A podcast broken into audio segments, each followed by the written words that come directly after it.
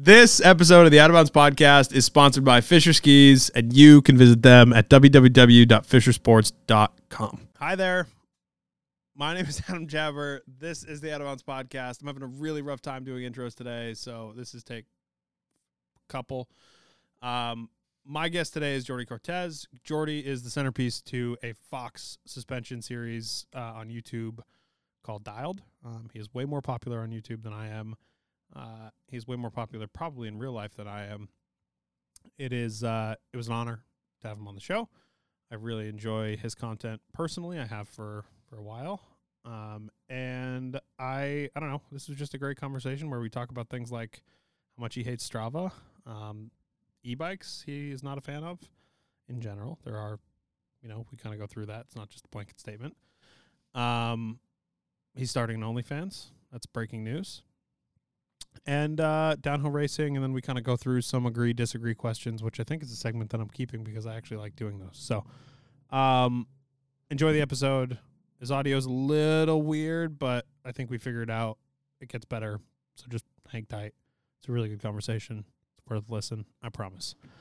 Um, before we jump into the show, there's new merch available. We have new hats, as I keep saying.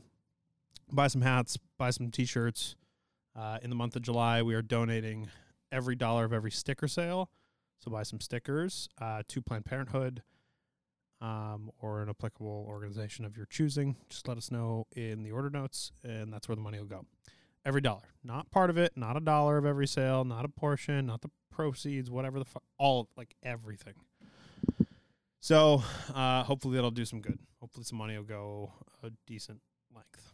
That's the goal to help you know, the rights of other human beings, which is not a thing that I feel like we should have to be fighting for, but I'm happy that we are. So, um, before, so go do that. Before we jump into the show, uh, before we jump into the show, we have sponsors. Sierra Nevada, they've been a sponsor of the show for a long time. They're a wonderful partner of ours. Um, if you haven't yet, check out their new Summer Break IPA. Check out their new Hop Splash uh, which is a non-alcoholic product that they offer. Um, probably my favorite product that they offer, to, if we're being totally honest. Um, it's like a seltzer that has like a hoppy flavor to it, completely non-alcoholic. It is it is amazing. They also, even if you could scroll up, go back. Come on, man. Um, they have a whole bunch of scroll down again. We're going to little things. They also have Sunny Little Thing and Wild Little Thing, uh, which are two of my favorites a little more sour, a little lighter, a little more summer friendly. Great product offerings. Uh, if you are over the age of 21, please enjoy those responsibly. Uh, they also have merch. If you are looking for some Sierra Nevada merch, just hit me up. We have uh, some pretty aggressive discount codes for some amazing Sierra Nevada merch that you can't really get anywhere else. So, uh, so yeah, check out Sierra Nevada if you're over the age of 21. Cool. Uh, next up, we have Fischer. Fischer is our title sponsor for the year 2022. They make an excellent product that is coming to shelves this fall, and I have it in my hands finally. This is the best kids' boot that has ever been made. Why is it the best kids' boot? We're going to talk about it in a gear talk coming soon. Uh, it's it's amazing. Like I, I'm so psyched on it. It's soft up top. It's easy to get into. There, we're doing lots of bits on that. Okay, so if you have kids, you have little kids that's the boot you need. Uh, they also have a brand new Ranger series, as we've talked about many times before. It's really, really good. I would implore you to go check it out. A uh, couple of these will be featured in the gear guide, not because they're a sponsor, but because they're actually really good. Um, and I mean that with my whole heart because the 96 is actually one of the most fun skis that I've skied, period, because it's quick, it's dicey, it's fun. You can take it wherever you want, tour with it ski groomers with it, ski some soft stuff with it, ski crud, do whatever the fuck you want. That's the ski. Um, goes 90 all the way up to 116. Um, so huge offering um, and huge commitment from Fischer in the new Ranger line. So check that stuff out.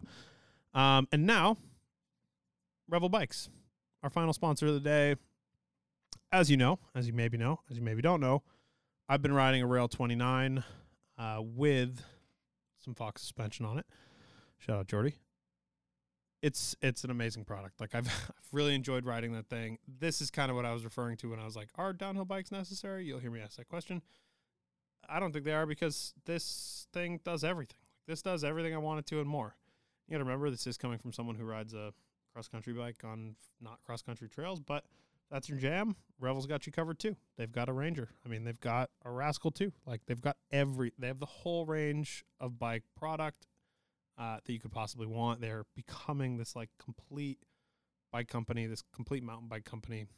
Um, that I think a couple years ago was just it just wasn't a thing. They have a new dirt jumper that's out too called the Tweety, um, which is sick. Like they're they're making everything. They're making bikes that they want to ride, um, that the people in the factory in Carbondale want to ride.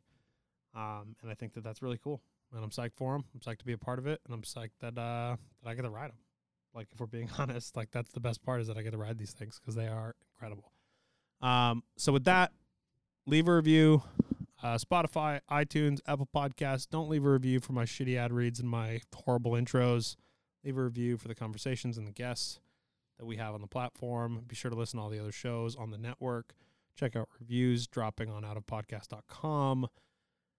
And uh, subscribe to the YouTube. If you're not a YouTube subscriber, go do that. That's uh, new reviews are out now. There actually should be a new rail review dedicated by this date. And if there's not, Ethan's fired.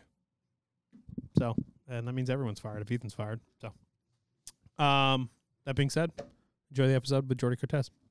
Bye. Jordy, tell people who you are, a little bit about yourself, and then we'll go from there. Um, well, yeah, my name's Jordy, and I work for Fox. Uh, Fox, Fox Factory, not Fox Racing, so, and not Fox News. Not that's we we get a few of those comments every time. that's probably is there yeah do people still not get it that there's like multiple different fox companies like that i, I feel like that should Not be easy so enough much. Even when you explain it, like, no, that's the other Fox. oh yeah, you have those bells. No, no, that's the other Fox. that's a good Right. So you have them or not? Yeah. I never thought about it. I actually never thought about the correlation at all, except for like with the clothing company. The clothing company and the suspension company, a little more. They were the same. Really? Yeah, there's two brothers that started Fox Factory, That is news to me. I had no idea. and then kind of had a falling out, split up, and there's Fox Head and Fox Tail. No shit. Wow, that's Yeah. uh that's good intel. I had no idea. Yeah, it's kind of a cool story. Huh. Interesting. Um, all right. Well, anyway, that's not why I brought Yeah. you on. I brought you on to talk. confuses it even more. yeah, now I'm like, all right, well, what questions should I ask? Um, tell like what's your background? How did you get into suspension? How did you get the gig at Fox? What like let's kind of start there. Um, my background is pretty random. Um, I don't really have training in anything. I just, I just kind of go through life doing things until they don't work out, and then I do something else. Um, I ran a motorcycle shop for a long time. I worked as a kind of high-end fabricator for a long time, and then I started working as a bike mechanic for a race team and that transitioned into meeting people at Fox. And I've always kind of been fascinated by uh, suspension and making things better apart from the rider. So making the rider experience better. And I ended up talking to the guy who started the race department at Fox. We were pretty decent friends. We rode bikes together. And he offered me a job, and that was that. I didn't know anything about anything when I started there and was so scared about learning suspension. People were taking things apart on benches, and I was like, I'm never put this back together. I don't understand any of this. It's it's by And far then within think- a year, it's like, ah, this is easy. I got this. it dude, it's by far the most daunting thing I think when you look at it from like what what the consumer understands and even in bike shops what they understand as far as suspension like you look at suspension as a whole and you're like what what is going on right like it's the scariest thing at least to me of of all the things in in the bike world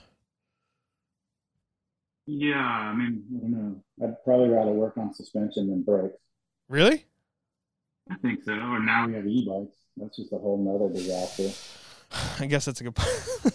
that is a good point. What is there real quick, is there an actual difference between a shock that is tuned for an e-bike versus a shock that is tuned for a regular mountain bike? And I, I assume the answer is yes, and I, I know that there is some level of difference, but what what is that what does that mean for the consumer? Like what is actually different? That honestly, that's really up to the manufacturer. Oh, really? So we'll do testing with each manufacturer, and if they want to spec a specific tune for their e-bike and call it e-bike tune, then that's what they'll do. We provide different chassis for forks that are definitely e-bike specific, just to deal with heavier weights and somewhat different riding styles for the majority of e-bikes. Yeah. But a shock chassis is the same. It would just be internals that are a little bit different. Yeah. Has that has that whole category been a surprise to you at all over the last few years like how much e-bikes have blown up and i like it's kind of almost been a slow burn and then all of a sudden now it's like everybody comes in looking for an e-bike and they're like willing to accept that e-bikes especially full suspension e-bikes cost you know 7 to 10 grand and over you know like i, I think it's yeah. it's a very weird it's a weird thing to me but people seem to be like pretty receptive towards it and it, I, I don't know when it happened or how it happened, but has that been a surprise to you at all? That's an interesting question. I, I don't. I guess riding the first couple of e-bikes and seeing how absolutely terrible they were, that it's a bit of a surprise that they've taken off so hard, but it's also the industry has gotten behind it. And it's such a massive push for e-bikes. And it has been at least where i live the e-bike thing took off during covid. Mm. um, that kind of coincided with people not going to work so much working from home and i live like an hour from silicon valley so we had an entire tech sector that's pretty wealthy really that are able to buy e-bikes that were no longer going to work. Yeah. And that kind of that really opened my eyes to how many e-bikes there are right now.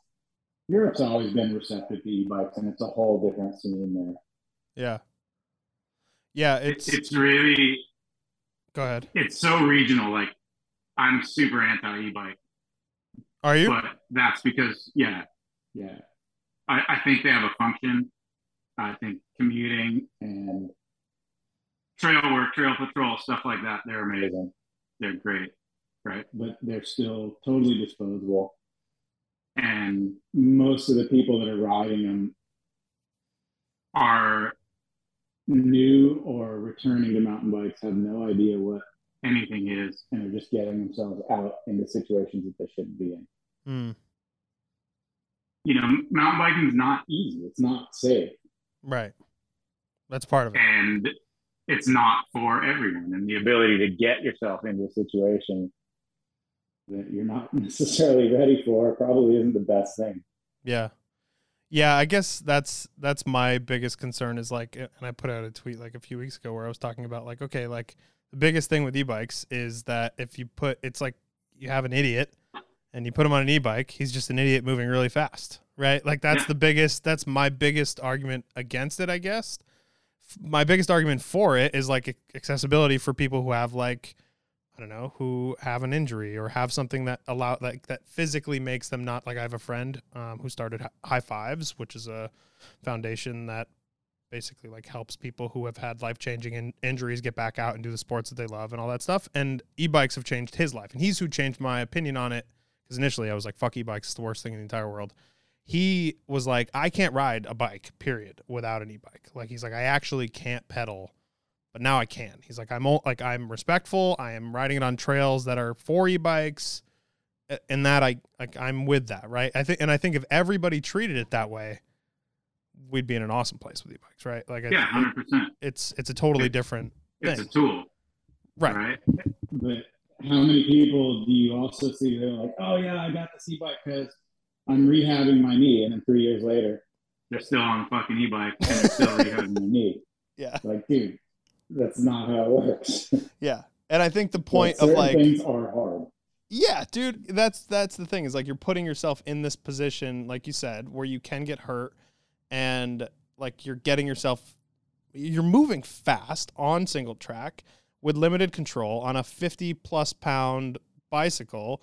It's it's fucking dangerous. And the etiquette thing I think is where the gap is and I think shops and brands, I think that responsibility of like teaching that etiquette Yeah. kind of falls on those companies, right? For sure. It falls on all of us. Right. We're, we're not immune to it. it. I just, it's like we're not educating people about bicycles, period, And then you add in a motor Right. that allows people to do things. dumber a lot quicker. Yeah. So, There's there's a huge gap there, and it just needs to be addressed. Yeah.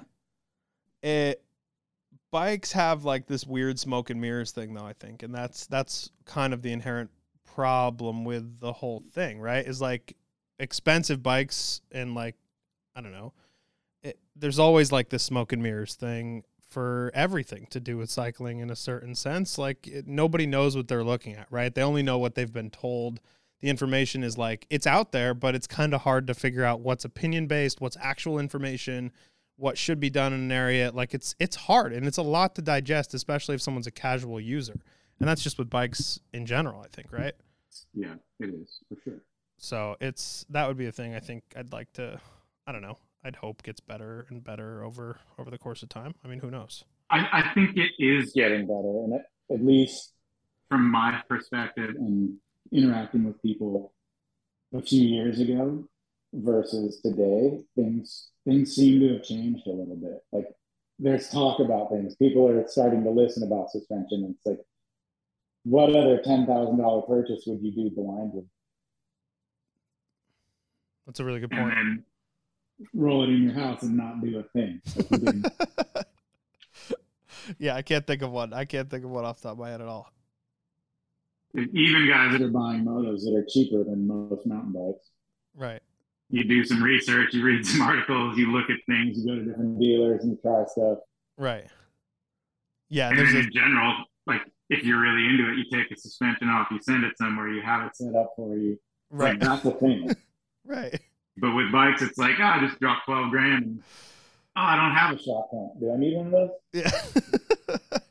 yeah, fuck a shock pump. Most people don't have bike pumps at their house, like a regular bicycle pump. Like it's just like we're not even there. Don't even go there yet. Like week by week, you just see the tire getting lower and lower. Yeah, exactly.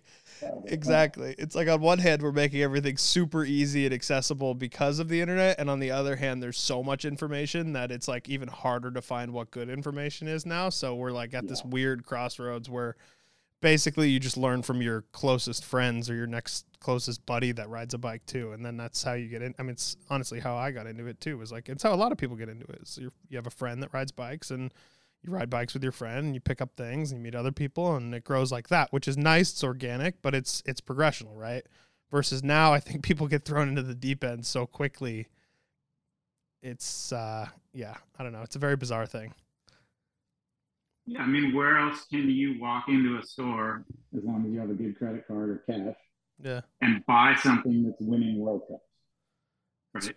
yeah It's not going to happen with a car. It's not going to happen with a motorcycle. right Like if, right with a bike, you can buy the exact same thing people are racing. yeah yeah I, I don't even think people understand that The work is a whole different. Different deal. Yeah, right. Right. That's yeah, one and we'll get into that part later, but I haven't agree or disagree exactly on this topic. So we'll we'll get to, we'll get to that at the end. Um, but kind of on this topic in terms of good information and providing that information, I wanted to talk to you about Dialed in the series and how that kind of started and what that's been like as an experience for you because I imagine it's kind of weird to have a camera pointed at your face every race weekend um, often uh, and I imagine fairly aggressively like they're up on you. Um, but you guys are providing this awesome service to people that I don't even know. I assume you guys realize it, but I'm not positive you guys realize how effective it is at getting people to understand suspension and what suspension does and give a shit about suspension. It's amazing that people care that much, like for I don't know 45, 50, 60,000 people to watch a video on suspension and get committed to a series about not a bike, a part of a bike, and specifically the That's way that part of a bike works. So, just Yeah. talk to me a little bit about what that experience has been like. It's been pretty wild, I have to say. Um, I think it kind of started with the This Is PD videos that Steel City Media was doing, and then that kind of transitioned into the Syndicate videos. And from there, um, my newer boss at the time, kind of the, the big boss of us, was really a fan of it and kind of took it and ran with it. And it's like, we need to have our own thing. and get Some videographers out there and turn this into a real series. and It happened so gradually, you know, from from this is PD to Syndicate to doing our own thing. We had one video guy for the first year. and I think it's just one of those things you don't really focus on until you stop and look back. And now we have Jake and Schaefer doing it. Like two video guys full time doing this series. and I'll go somewhere and somebody will be like, dude, I love your videos. and it's Still like, huh? Yeah. You know what? oh yeah. So the fact that people are watching them and are stoked on them and are learning is pretty special. That was my kind of goal was to demystify everything and just let people understand that it's it's really not that hard. It's like what we do gets tricky, but you're dealing with athletes and it's a whole different deal. Yeah. Just the stress of racing and having somebody there to bounce ideas off of, but you can do all this stuff yourself. Yeah. And that's kind of the goal is to just demystify the whole situation. I don't know if that always works out, but I don't know, dude. I think it's been uh, to me, it's the it's put in very simple and fun terms, and it's watchable. I think that's the biggest difference between that and like watching a suspension tech, right? Like because like you can go and watch a suspension tutorial, and it'll get a lot of views, and but people are watching it to do the service themselves. I think they're not Yeah. looking to understand it; they're just looking to gain the information they need. The same way people treat recipes, right? like we're, I need to make breadsticks today. How the fuck do I make breadsticks? This is the information. I take it and I don't care about it after that. Dialed is a Yeah. thing that people go back and they watch over and over and over again because it's digestible and it's fun and it interacts with all their favorite athletes, but it also has you as kind of a centerpiece there, which is like kind of like guiding where things go. And I forget the gentleman's name that's on that is like the host this year. Uh, Connors Jake. yeah. Yeah. Um, it's like it, it, but it really focuses on the athletes. It focuses on everybody in the pits, and I think that's what makes it so fun for people. Is this is an interaction at the highest level, and they're talking about it in simple terms, the same way you would talk to your buddy about it on the trail, right? Yeah. Yeah. And and and the fact that we are all just people. Right. We're all just hanging out and trying to do a job. The athletes, us, whoever, there's no difference. Right. Yeah, it's uh I think that it's it's been very interesting for me to watch it over the past few years because I thought I'd get bored of it, but the switch up is very like it's fun. Like sometimes it's just like you on a trail running through like different ways like bracketing for example like that was the thing that was extremely helpful for me to think about like how i did my suspension because every time i'd look and i'm i mean i don't know i work in a shop i'm a mechanic i know how to do these things but i never thought of bracketing as a way to set up my suspension and i never thought about like okay maybe i should actually pay attention to it instead of being like let me crank this shit up see how it feels. If it feels bad i'll crank it all the way down and if it feels bad maybe i'll find a middle point. And i i feel like that's how a lot of people set their shit up but it's it's been a very well produced series. So my question i guess is how do you think it's been effective overall like as a product and if there was something that you could change about the series what would that be I hope it's been effective. I don't. I don't know what the product is really. It's not incredibly defined for me. That is part of it's just entertainment, right? Right. And part of it is to inform, and hopefully little bits of that get through to people. Um, I've had plenty of people come up and say, "Hey, I watched the videos, and that got me to actually start setting my suspension up." But I've also had people just message me and be like, "Hey, what should I put in my foot?" and that's like the exact opposite of what we've been trying to teach people the entire time.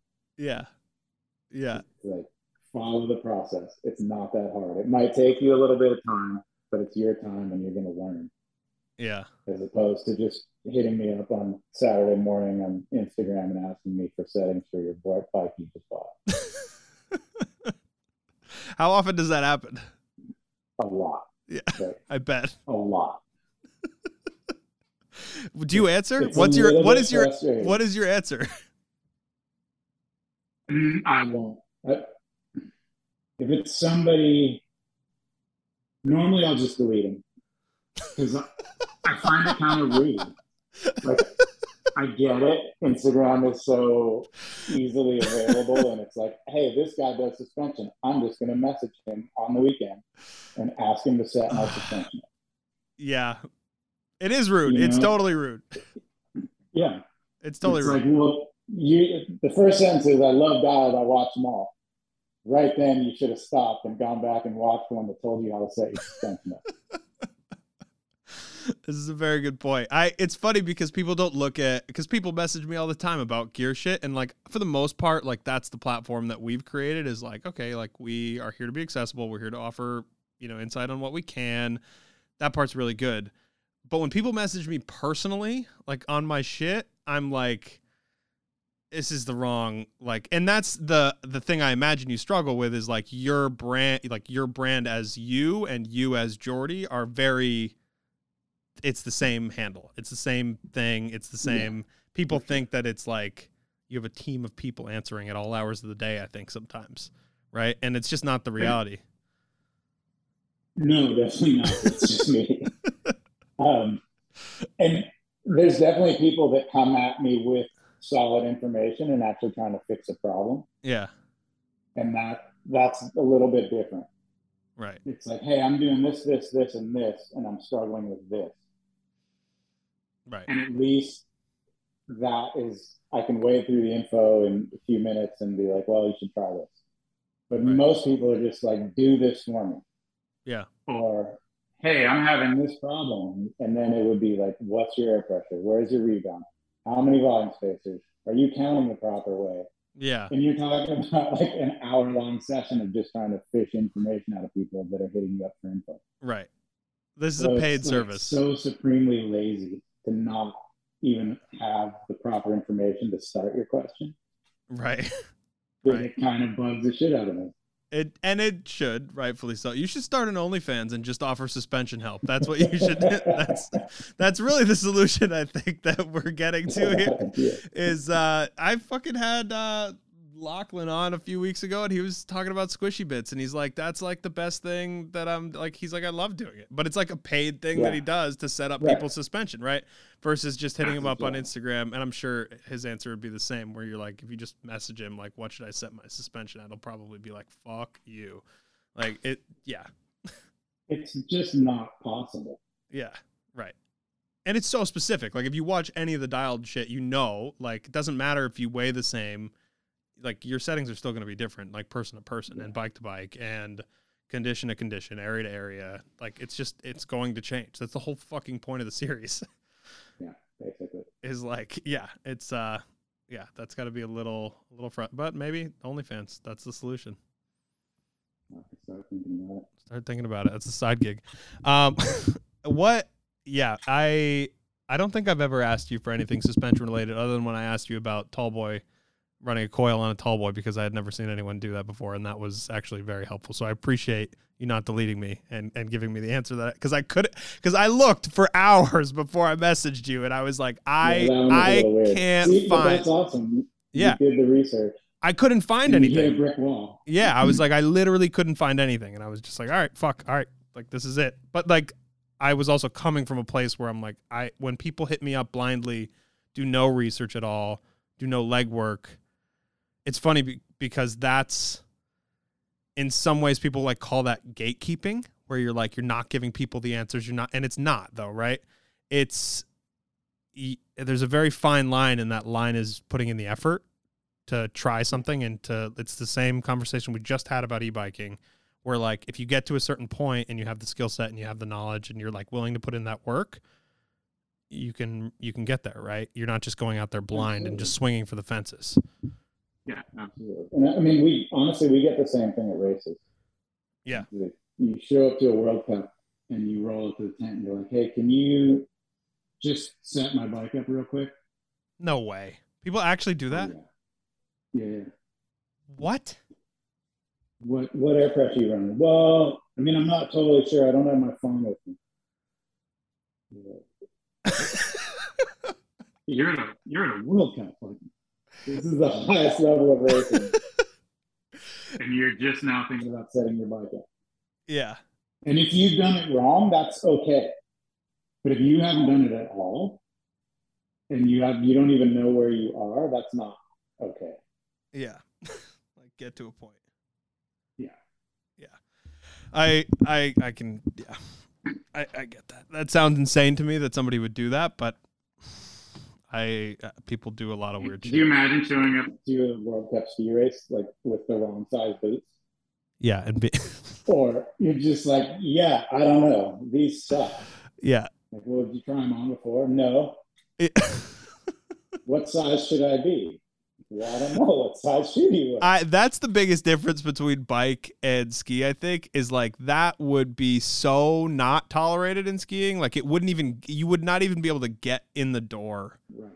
to that Yeah. point, right? Bike is like so much more like there are so many more accessible points that somebody can get like somebody can get into a World Cup reasonably easy, right?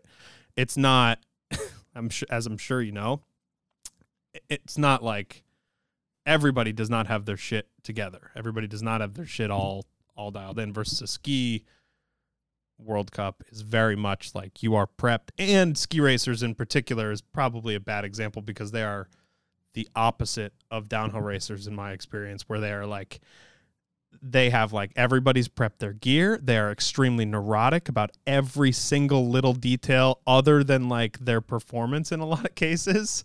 They are like the the skis matter the most, the tuning matters the most, everything matters the most. And I guess in a way there is a lot of similarities to downhill racing as I'm saying it out loud, but it there's it's way more gear and condition dependent, I feel like. And people are much lazier in skiing about what they like they just they show up with their like with their gear and they kind of expect the gear to do do the work in a lot of ways. Right. So I think that there's definitely parallels. To bike racing as well. That, that happens. yeah, yeah, but at the highest level, does it? Like Yeah. Not. I mean, not not for the people that are actually winning right. or like being competitive, but there's definitely a pack of people that are just there, And on the one hand, that's great. Like it's accessible. and Right. you get people interested in the sport and racing. But on the other hand, it is A World Cup. right. Right. This should be the sharp end of the spear, Yeah. Mm, but there aren't a whole lot of options either. There's not like a, a starter series. There's not Yeah. tons of racing for everyone to do. It's like if you can get into a World Cup, you do. And sometimes there's people that are Like they're working hard and they're figuring stuff out and they're working on a shoestring budget, but they do it well. Yeah. And then there's other people that are just supremely gifted and they're just showing up, throwing stuff on the street, and then riding down the hill with no clue. Right. Yeah. So I guess it could go both ways. Yeah. it's, It's yeah. Yeah, and I think both of those things are war- like it, that's a good point though. Is like it can happen both ways, right? Like it can happen where you're like you're you are supremely talented and you just don't give a shit, Like you're just like I'm gonna run it and I'm gonna do whatever and whatever happens happens and you can win that way, right? And I think there's people who have to work extremely hard to get there on a shoestring budget and and make it happen, but they still can make it happen for themselves. And that's what to me is so cool about bike racing is like you don't have to start with this like enormous amount of money. You can you can make it work, right? Like you can ride a clapped out bike and make it fucking happen for yourself if you care enough, I think. And that's one of the biggest differences between that and skiing is skiing is really really really hard to be competitive because everything costs money like literally everything from the lift tickets to the entry fees to the travel to the like all this shit is way more complicated i think it it eliminates people from contention in a lot of ways versus bikes is like if you have a bike you could ride the wrong bike and be competitive right like you can you can get Yeah. there if you're skilled enough Yeah, and you're willing to work hard enough for sure. It's still 90%. percent rider. right which And my job is suspension. And I'm telling you that most of the skill is most of the speed is from the rider. Yeah yeah, I, I would imagine so. Um, so let's let's talk about your job for a second. What your official job title, according to LinkedIn, um, is Global Race Department Manager at Fox Factory. Um, this is still accurate, I assume. What what does that Yeah. mean? I hope so. I, yeah, uh, maybe. Well, we'll see. Um, what does that mean? What do you do on a day to day basis? What is what does your job actually entail? Because I think, like we mentioned, I, people probably just assume that you stand in front of a camera all day, and that's your job. Pretty much. Yeah. Uh, No, so wintertime I'm home at our office in Scotts Valley, which is like a little suburb of Santa Cruz. and We have a race department there with a few guys. We go through product, we do product testing, we do uh, work. We work with athletes in the off season. Basically, my job is to hopefully present a functional product to our top athletes and win races. Mm. And whatever that entails, um, whether it's hiring tech staff or planning racing or working on vehicles and you know getting all that stuff sorted. that's kind of my job. What? How much does the product actually change year to year? Obviously, when something huge comes out, like you know a new damper or something like that, like that's obviously a very big change. But in general, how much would you say a product changes season to season? Um, you know, when you guys are making those tweaks, right? Like, what do you what are you guys looking for? And because I think people always think that like the newest thing is the best thing and it's changed so much and you've reinvented the wheel every time so i guess i'm curious to know from your side of things what what that actually looks like and what kind of tweaks you guys are searching for That for what you can te- for what you can actually tell me Yeah, I mean, really, historically, our racers have been on the same product you can buy. Um, and again, that goes in cycles, so it's like we'll launch something new. The top athletes have probably been on it for a few months at least, or we hope. Then you got a year of kind of sorting out that product. And then maybe the following year you start to actually figure out some flaws and issues and start working through some things. mm, And then you get another third year of development before the next product cycle. mm, so The bike industry is pretty weird in that it, it doesn't seem to learn a whole lot, it constantly reinvents itself. yeah if you look at a lot of other products in racing, The functional product is very similar to what it was 10 years ago. it's just a refinement. right And Bike stuff is kind of the opposite. It's like everything's new every time it comes out. right and We've kind of gotten into this this weird cycle of people expecting everything to be new.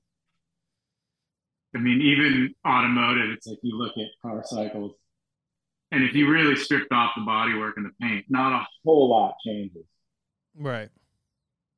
But a bike can be completely different every time. is that frustrating to you? It's extremely frustrating to me because there's it feels like there's a new standard every year that you have to keep up with maybe multiple new standards in a year. And i'm like it becomes very hard to keep up with And it also feels like you're reselling at least like from the retail to consumer end, right? You're reselling things to people a lot. Where you're like, "Oh, you just bought this bike? Cool. Here's what's changed. Here's why it's so great." Here like and that's retail in general, but you're like things have actually changed significantly enough in the course of 5 years or 6 years that you can make an argument that it is substantially better, right? And you ride a bike from 5 Yeah. years ago and you're like, "Fuck, man, like this is we're in a whole different world. Like five, six years ago, Oh, 29ers absolutely. were still not like it, what 29er full suspensions were still not a super complete product, right? Like half of them were Yeah. shit still. So, and now we're at this point where if you don't have a good full suspension 29er, you're you're way out, right? Like you're you're beyond that point. So, is that frustrating to you that it changes so often, or is it exciting? I don't mind the change if it's if it's been thought of. Like if if you're Mm. changing something to make a better product, that's great. But if you're changing something just because you have this idea that it might be better for somebody, or the of the two bikes you've ridden, this is the better one, Yeah. then I just find that kind of a waste. Yeah. I just think That we're very slow to learn and study as an industry. Mm. you know, there, there can't Be 50 different ways to make a bike work. Yeah. if you look at any other Sport, it just doesn't happen. Yeah. No, I Right. agree. I I mean, again, Back to moto, it's a two-wheeled vehicle that a lot of people are familiar with. Those things look exactly the same as they did 10 years ago. Right. right. They're not. Significantly different. And if you take every brand and lay them across each other, they'd be very, very close. Yeah. Yeah. Versus. There's Again, there's, there's differences. It's not apples to apples, but bikes are so wildly different. No, for sure. Mhm. 10 years ago, like think about bikes 10 years ago. Yeah. Like it's an insane thing, like how much has changed. It's e- every few years it's different and prices drop and drivetrains go crazy. Like it's like you should see someone walk in and see an Eagle drivetrain for the first time. Like the look on their face when they're like, "What is that for?" You know, like who's climbing? and you're like, "No, gear ratio." the- the-" Like it's that it's that change is so rapid that it causes a shock factor. And sometimes I think bike companies use that shock factor just to sell product.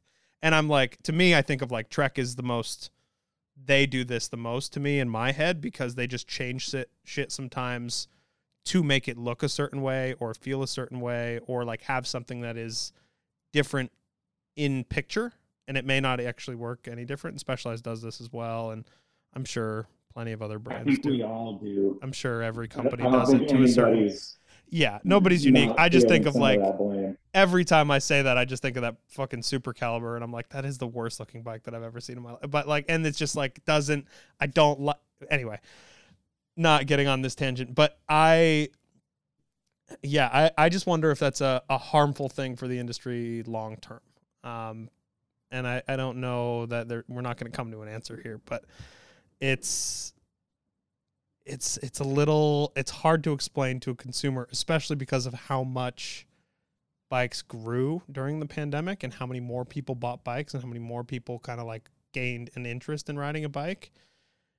I that was one of my biggest worries right off the rip was is it too like are people going to get bored of this, right? Are people just going to drop off and the whole industry is going to like start to go downhill because people are going to realize like okay, this is really complicated. It was really fucking hard to get a bike.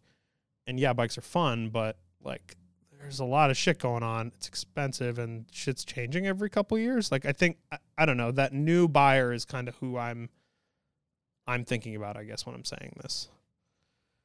Yeah, I don't, I don't know. This is a hard question for me because Uh, I think I'm incredibly biased. by growing up where I did Okay. in Santa Cruz, where Yeah. basically everything's illegal. Yeah. Right. Right. So it's a, very limited resource. Right. and I'm in Canada. Right now. I just raced the Rebel Stoke Enduro this Saw weekend, that, yeah. and it was it's I travel all the time. whatever, but it's still a shock to me to go somewhere and people are friendly and stoked, and they're like, "Oh, you're riding a bike? That's awesome." Yeah. You come to Santa Cruz, and people are like, "You're riding a bike? Fuck! I wish you'd just go home." Why? It's, It's like I still don't understand. I still don't get it. you just there's no room, right? And we're starting to crowd all these people into one little Yeah. area, Yeah. and then you introduce e-bikes and you introduce just basic ignorance. Shuttling. I saw that. The other- I was Shuttling. like, fucking A. Riding e-bikes up downhill trails. Yeah. just it's just a lack of respect that you'd see at any campsite or anything that happened during COVID, you know, things getting swarmed, campsites getting destroyed. Yeah. It's just one of those things that happens when things get crowded. And it's the same with surf breaks. It's like everybody's now a surfer. Yeah. Well, there's only a few hundred yards of a good of good break here. So Yeah. How is that going to work? If we bring in another hundred people and sell them all surfboards and wetsuits, where are they going to go? and Depending on where you live, that is or isn't an issue.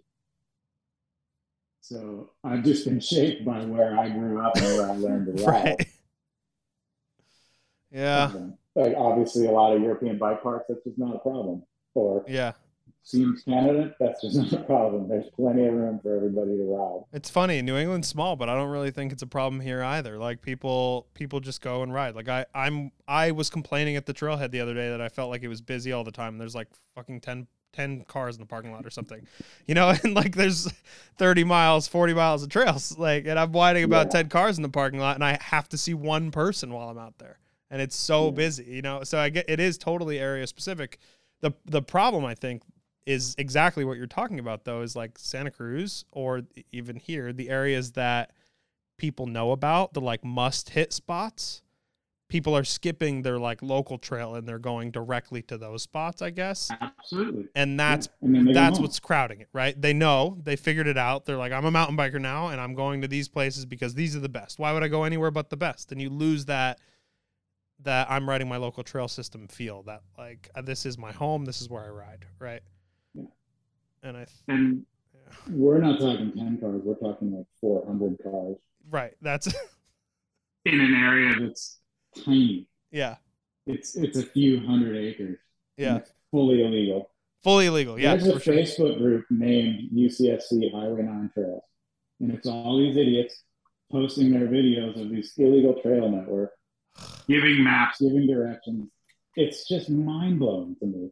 How is it I- so open? Like people are so open about it though. Like that's how is it an illegal trail system that's so highly trafficked that I guess my question is why why is it still illegal? And why if it's that illegal, why is everybody fucking talking about it? Like stop talking about it then. You know? Like I get that it is Yeah. amazing. Like I've ridden those trails. It's fucking amazing. And now, now I'm talking about it now and we're fucked. So uh, this is like Yeah. this is ruining this is ruining everything for you. So I apologize. But it's it's everywhere. Like everybody just constantly is talking about it. How the fuck is it still illegal? And why like how has it not gotten like axed if that's the point? Like if there's so many idiots just posting it on Strava and like posting every route that they do and talking like I get we want to share these trails, but and even like yeah, I, I, dude, I don't know. That's such a weird thing to me. Illegal trails in general are very like it's a very bizarre discussion. Yeah, it is. It, the whole internet celebrity thing is a bizarre discussion, and that like all the Strava shit. It started with Strava. Well, it started with people. But Strava was one of the bigger evils in this whole thing as well. It's like I remember pre, like when Strava came out, social media was still a pretty small thing. Yeah. But you Started started to see these signs of people cutting trails or doing weird Ah. Yeah. and it's it's just Mind blowing. I mean it's no different than Cheating at a race, right? Yeah. You- It's it's true. cheating, what, however you want to do it. And now people are Strava doping and, and doing all kinds of other stuff. It's just, it's it's so insane. And then you got these other guys with their YouTube channels, you know, posting illegal trail networks, driving around trying to show how cool they are.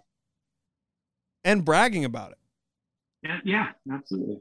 That's yeah, that's the part that drives me a little insane. Like I get it, you go to this place, you want to talk about it, right? Because it's beautiful, it's it's amazing, whatever, whatever. and this goes for any trail system. But like if you're on private property or you're on like property that is not made for those things, like people do it here all the time. Well, they'll they'll ride trails that are illegal, myself included, that ride these trails but then they'll go and they'll like completely blow up these spots that are like behind people's houses like the cut through is behind somebody's house that you got specific permission to go ride and then all of a sudden like somebody's like oh this is where I, this is it now. This is the spot. Like this is where everybody go and then it's fucking ruined and that that part bums me out. It's just really hard like how do you manage it? Like how do you manage going on a ride? You just go ride your bike and that's it yeah. And that's all there is to it. Like there's no extra steps. There's no Strava. Do you have a Strava? You're fully against it. Fully against it. Oh, I love that. I, I just find it so bizarre. Right. And everybody's like, oh, I just want to track my rides. Like, bullshit. There's tons of ways to track your rides. Yeah. You're just trying to compare yourself to somebody else that probably mm. didn't know they were racing. And it's it's not it's not what it is. It's not racing. I'm sorry. Like if you want to race, go race. Well, so that's my thing. Okay, so here's my argument because I actually like Strava to a certain extent, and I I don't mind admitting it because I like Strava because it motivates me to go ride often. Right? It, it motivates me to go out there and be like, my buddy just did a ride. He did a hundred. I'm gonna go out there and I'm gonna go ride 30 miles because like I just saw he did something that's gonna motivate me to get off my ass and actually like spend some personal time with myself right? Like, so that's my reasoning for it. I think leaderboards, though, I think that should be fucking axed. If they axe that tomorrow, I'd be psyched about it. Like uh, KO, like everybody likes to brag about KOMs, and I do it kind of facetiously sometimes, but because I don't give a fuck. Like you go and you do one trail, there's somebody faster than you, guaranteed. That as soon as they come, like Phil Gaimon's a perfect example. Like that dude goes to random areas and just steals KOMs. Like that's funny that's to me. Like that's amazing. Like you just because yeah. there is somebody faster than you that's gonna take that fucking thing. Exactly like you said, it's not a real race. You're just like people have this need to be competitive, and that's awesome. But not at the expense of mountain bikers. Mountain bikers are dicks in air quotes because they're fucking running people off the trail that are just out there walking their dogs, or they're out there Strava chasing, or cutting corners in trail. Like you see it in every trail system, like where people have cut off trail, and you're just like, no matter what the trail builders do to you know block those areas, somebody's finding a way, a new hole to cut through on a segment for no reason other than to like brag to their friends. Yeah. So. Yeah. I, I mean, I again, I guess I don't have a problem with Strava for doing things like that, and as long as they're healthy. But Strava also has a history of not not involving themselves in anything. They're just like, here's our platform. You use it on the trails, not our problem. Responsible trail use Where, is not a thing we care about. Yeah. yeah. Right. Where it would be quite easy for them to black out areas. Yeah. I mean, Trailforks does it. Yeah, it's true. So it can't be that hard. And those guys are selling all your info. I don't care. You think you're on travel. you think you're off heat maps. You're not. Yeah. Yeah. You're just not seeing that you're on heat maps. Yeah. Yeah. Right. You're riding illegal trails with Strava. You're in it. Yeah. That's, this is a good, this is good info for people. So for people going to Santa Cruz or anywhere else, like, or anywhere, you yeah. didn't build it. You don't get to tell other people where it is unless it's legal. It's yeah. just not cool. Right. And this is again, just to clarify, this is for illegal trails specifically. This is like yeah. stuff that you got specific permission to ride. We're not saying like don't go to your fucking don't go to like Robinson State Park, for example. Like go do whatever the fuck you want there. It's it's allowed there, right? Like I I have an illegal trail system near my house that I ride all the time, and I do my best to not fucking put it on there at all. And if I do, it's private more often than not because it's like you don't want that shit getting shut down.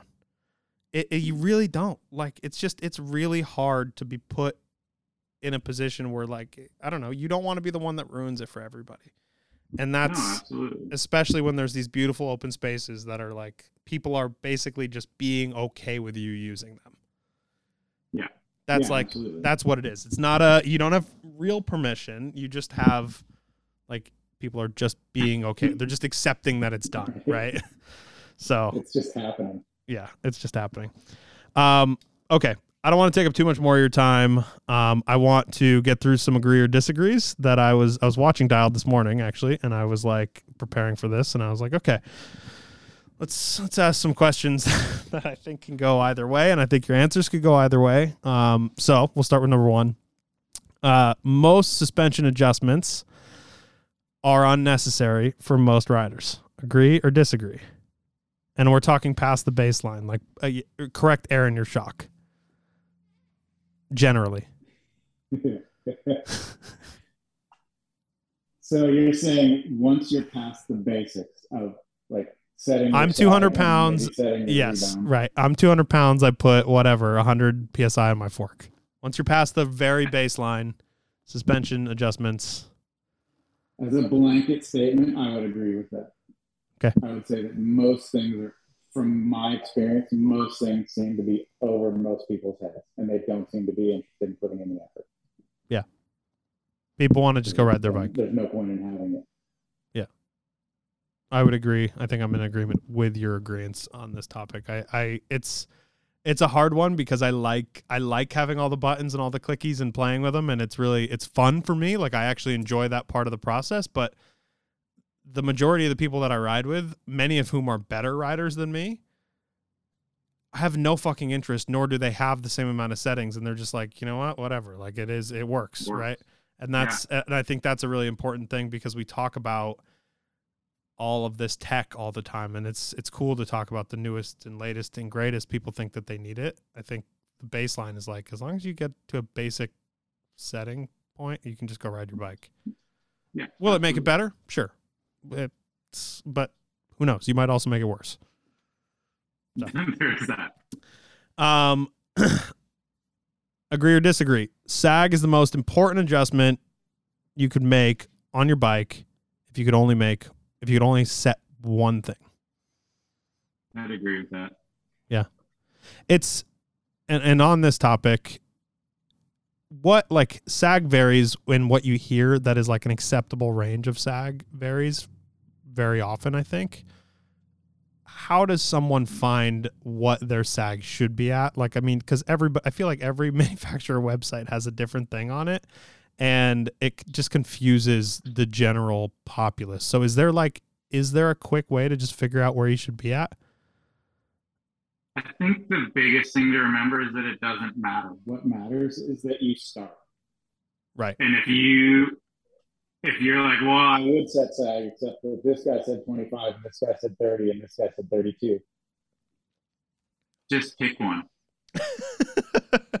and start, right? Like right. start the process. Right. And you can bracket sag just like you can bracket anything else. Yeah. So if it doesn't work for you, then try a different one. Yeah. yeah. But to, to mire yourself in the details before you've even started is just you're just committing to failure right away. Yeah. Like just get going. Write down what you're doing and start riding. Yeah. Yeah. I think a lot of these questions can be answered by like just go ride your bike. And that's been like my whole bit lady is like lately is like just fuck off and just go actually pedal. Like that would be really nice if people did that a little more often, especially like just so much shit going on in the world. Like it's really nice to just go out and read your. It's really like there's yeah. so much shit going on in the world. Just go, get off your stupid phone and just go ride your bike. Yeah. Um. Okay, agree or disagree? Most riders you work with uh, need to talk about suspension changes more than they actually need to make suspension changes. Most riders, I feel. Man, that's that's a hard one because I get both. Most of the you get guys both. that I talk to, the, the guys that I deal with all the time, it's mostly about talking about it. Yeah. And it's like starting the week off, ending the week the same place you were last week, but we want through 10 different setups. Yeah. But then all the people that have never done anything, those guys are the opposite. Like they need to pay attention to what's going on. Right. So that's a 50 50 one right there. I'm right down the middle. Yeah. I and I think like what prompted this for me obviously is like Greg Minnaar is obviously the most famous, I think, of the puzzlers, like where he's just like every video it feels like has him freaking out or wondering about this thing or that thing or the other thing and how what change should make and it feels like you end up at almost the same point very often as where you started and sometimes and obviously Greg is very smart and if you haven't watched the series like he knows what he's talking about so it's kind of a different level of conversation in a lot of ways but a lot of times I feel like those changes are just like they're not changes they're just like trying things and then going back to the standard A lot of times that's true. and it really is working through a process, whether it's like His mental his state of mind at the time, Yeah. and having to adapt the bike to that, and then working into the the fastest bit. or if it's you know some other change that he's made and we're having to adapt the suspension to that. But you're talking about somebody who's faster than 99 Point nine percent of the population. yeah And as soon as you take even 1% step down, these things don't matter anymore. yeah Right? You're, you're talking about splitting. milliseconds here. yeah yeah you're talking about the elite of the elite for the Yeah. last 20 years yeah If, if you're looking, Even at World Cup level, if you're looking at the top twenty, it's a whole different deal than the top fifty or sixty. Yeah. It's crazy how much that's separated like at that even at that level, right? Like the top 50 versus the Yeah. top 10 or the top 20. I, it's people think if you're there, you're there, but you're kind of not. not really. Yeah. I mean, you are, and you're a phenomenal bike rider, Right. but the top 10 is a different world. Yeah. Which is crazy that that's in the same I guess it's not. I guess a lot of things are like that, but it's just it's so it is. It's so different. You see it every single race and it's like a crazy thing if somebody in that top 40, 50 makes it into the top 15. It's like a huge win. Yeah, I mean, it's funny though. Like if you ever watch hard enduro stuff or Yeah. any like moto qualifying, you watch these guys; they look like complete goons. Yeah. And they're so much better than you, yeah. right? It's like, Yeah. Yeah. The the maybe the the guy that qualified fiftieth, you watch him in a section, you're like, that guy can't ride a bike.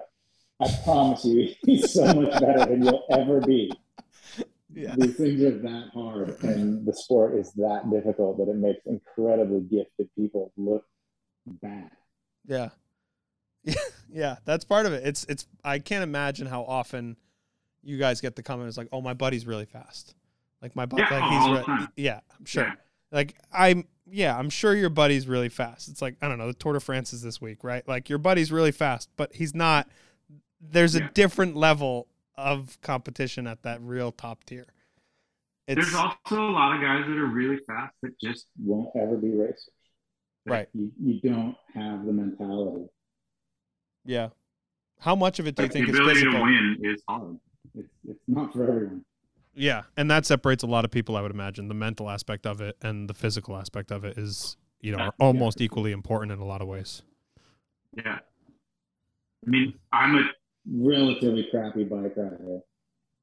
and I still, I go experience like this rebel stuff thing was Way over my head physically. but it it puts me in Their shoes. And I'm stressing. I'm getting butterflies. I'm doing Dumb things because I'm stressed out. and Yeah. that just lets you kind of communicate with these athletes a little bit better. It's not the same, but it is also at the same time. You're going through the emotions in the same way. Yeah. And for me, that really helps to just be like, just it's so easy to criticize these people. Like if you look at a lot of the dial comments, they're like, "How does this guy not know how to set up his bike? This guy's been racing 20 years." Like, yeah, it's not that easy. there's a lot of other things going on and sometimes Sometimes you just want to talk to somebody that is going to say, "You're okay. We did this. We did this. You're good." Yeah. Yeah, that's that's got to be a very comforting thing for a lot of these athletes because like I mean, I don't know if anybody's ever even gotten off a plane and just went for a bike ride right away, but like that even that fucking shit's hard. oh god It wrecks It's you. so- Like it wrecks Yeah. you. And you've every excuse in the book. these They're flying in, building a bike. and going into practice the next day there's no way And riding the hardest shit in the world, like on yeah, clapped out downhill track. yeah a lot of the time. Yeah, fuck. Um, all right, two more quick ones. Uh, agree or disagree? Downhill bikes are only necessary in 2022 for true downhill racing. I, I guess I disagree. Really? Plenty of people have fun in the park on down. I mean, necessary, yeah. Ah, You can ride a trail bike everywhere, but I know plenty of people that have downhill bikes and just go to bike parks and ride around and they have fun. I do too, and I just think a lot of those people could be better served riding a trail bike. That's my thing. Is like you, do you need a dual crown? ride it. Yeah, I guess. All right. You know, it's one of those things. I don't. I don't even have a downhill bike right now. Yeah. I live in California. There's nowhere to ride downhill. There's no point. Uh, I'm gone all year, and I'm not going to travel with a downhill. Bike and leave a trail bike at home. Right. My riding Window's like six thirty to seven thirty in the morning most of the time, Right. at least on the road. so downhill bikes are not super helpful. Yeah. For sure. All right. I didn't think that was going to be a disagree, but I, I very much I very much see the point. Um, last one. Uh, dirt bikes are cooler than mountain bikes. Cooler, obviously, being a very blanket and broad statement. Agree or disagree? Yeah, I just disagree. I just think anytime you bring up cool, you've already lost. Yeah. I You know what's care. funny? I I don't care either, and I think bikes are. I like bikes better. Um, but for some reason, I thought that you were gonna say dirt bikes. Um, that would have been my. If I was betting, that would have been my guess. I, I I love motos, but are, I mean, bikes are a lifelong passion. Yeah. And if I was going to pick one, I'd definitely pick a bike. I mean, not to mention that you can use it as, as a tool for so many other things, whereas motocross like, you're not really going to go to the store. I mean, you could. Yeah. yeah, for sure. and riding Moto is a lot more of a hassle than riding a mountain bike. Definitely, especially when you talk about illegal trails, and if we get down that down that rabbit hole, like holy shit. Um, cool. Uh, Jordy, thank you. I appreciate the time. Um, I appreciate it. Yeah. Um, where can people find you to ask you questions about their air pressure on Instagram? Where can people find your OnlyFans? Where can people find Dialed on YouTube? Um, give me the whole, give me the whole bit. You can't find me. Impossible. Incognito. I appreciate the time. Um, Dialed, people should go watch that series. It's it's uh it's very good, and I I can't thank you enough for that thing. It's uh it's it's great. It's actually very helpful because I'll like leave it for the mechanics on in the shop, or I have over the past few years, just to like have something on in the background and like That's maybe cool. maybe they'll pick up a thing or two and i like and same like i picked up a ton of shit that i didn't think about so once again thank you You're welcome. Yeah. Thank you.